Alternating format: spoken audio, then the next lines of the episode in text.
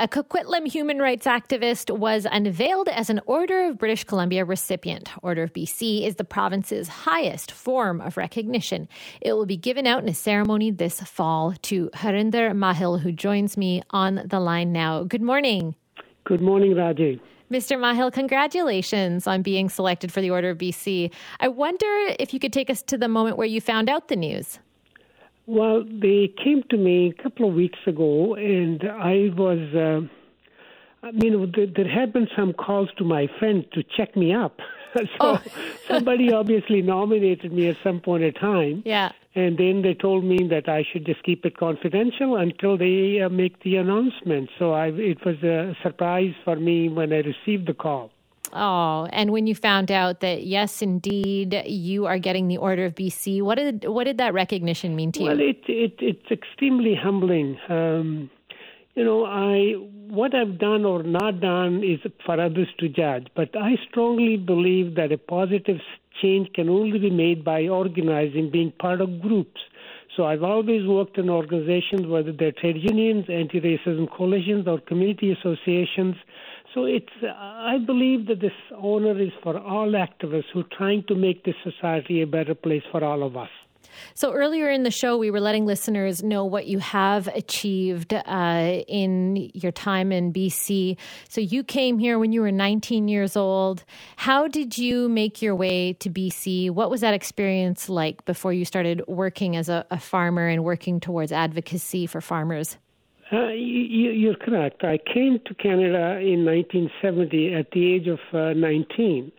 Uh, the first job, like most immigrants, is, you know, trying to find whatever you can do. And that was working in farms in Abbotsford area. Uh, from there, um, I found a job in a sawmill and, uh, you know, then became active in the union. And that was just my starting education, being uh, a part of a union where they educated me about the workers' rights. You were key in organizing for farmers' rights, along with uh, a small group of other laborers. You were uh, advocating to get washrooms in farms for laborers. Uh, farmers faced so much abuse. Uh, at our laborers who worked for farmers faced so much abuse at that time in the nineteen seventies. The discrimination back there sounds it sounds awful back then. What did you do to muster the courage to fight back against the system? I mean, basically, uh, the farm workers at that point in time were not even considered workers. They had no protections under any labor legislation. So the first issue for us was to make sure that farm workers were recognized as workers so they had some protection under the Employment Standards Act.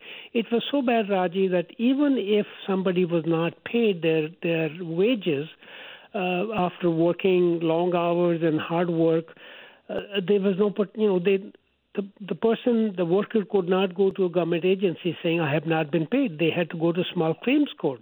So how many farm workers could go to a to court of law and start a lawsuit against their employer? So that, you know, that was the f- first thing was starting a campaign that workers, farm workers should be recognized uh, no differently than other workers. And so you're seventy-one now. In your years, you helped change the course of history uh, and many lives after by helping bring about the Employment Standards Act and, and the formation of farmers' unions. What would you tell your younger self? What would you tell, say, a twenty-year-old Harinder? Well, I mean, basically what I would say is, first of all, to, to educate uh, about your rights and educate yourself, and then agitate people about the rights, and then organize. So being part of a collective, uh, if you want to make some change, it wasn't in me. There were many people like me who came together. Uh, so, it, you know, that's how you bring about change, uh, is just, you know, being part of organizations and uh, advocating people about their rights and, and responsibilities. Well, we have rights in this society. We also have responsibilities, and we they go hand in hand. And what did you get to witness firsthand from advocating for farm workers? What what changes, practical changes, did you see in your time doing that? Well, I mean, at, at this point, I mean, if same sort of thing was to happen today, uh, you can go to a Ministry of Labor, Employment Standards branch, saying, you know, I have been badly treated, I have not been paid my wages, and this is what happened to me, and somebody from the government uh, will go and investigate, which uh, which never used to happen you know, back in nineteen seventies. And I mean, basically, you know, there are some protections as well under the, you know, workers' compensation uh, legislation, which wasn't there before. I mean, so now, uh, you know, in many ways, uh, farm workers are protected, uh, you know, which which is which is you know um, significant. I mean, and not only was the issue, you know, it was also who the foreign workers were, primarily immigrant workers, and so there was issue of discrimination as well. Uh, again, you know, it. I think we have come a long way in uh, that uh, past fifty years. Absolutely. Well, I want to thank you for giving us some time this morning, and thank you for your service to making this province better.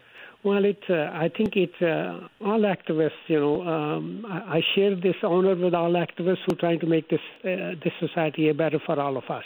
Thank you for your interest uh, in, in, in this issue. Thank you, Mister Mahil.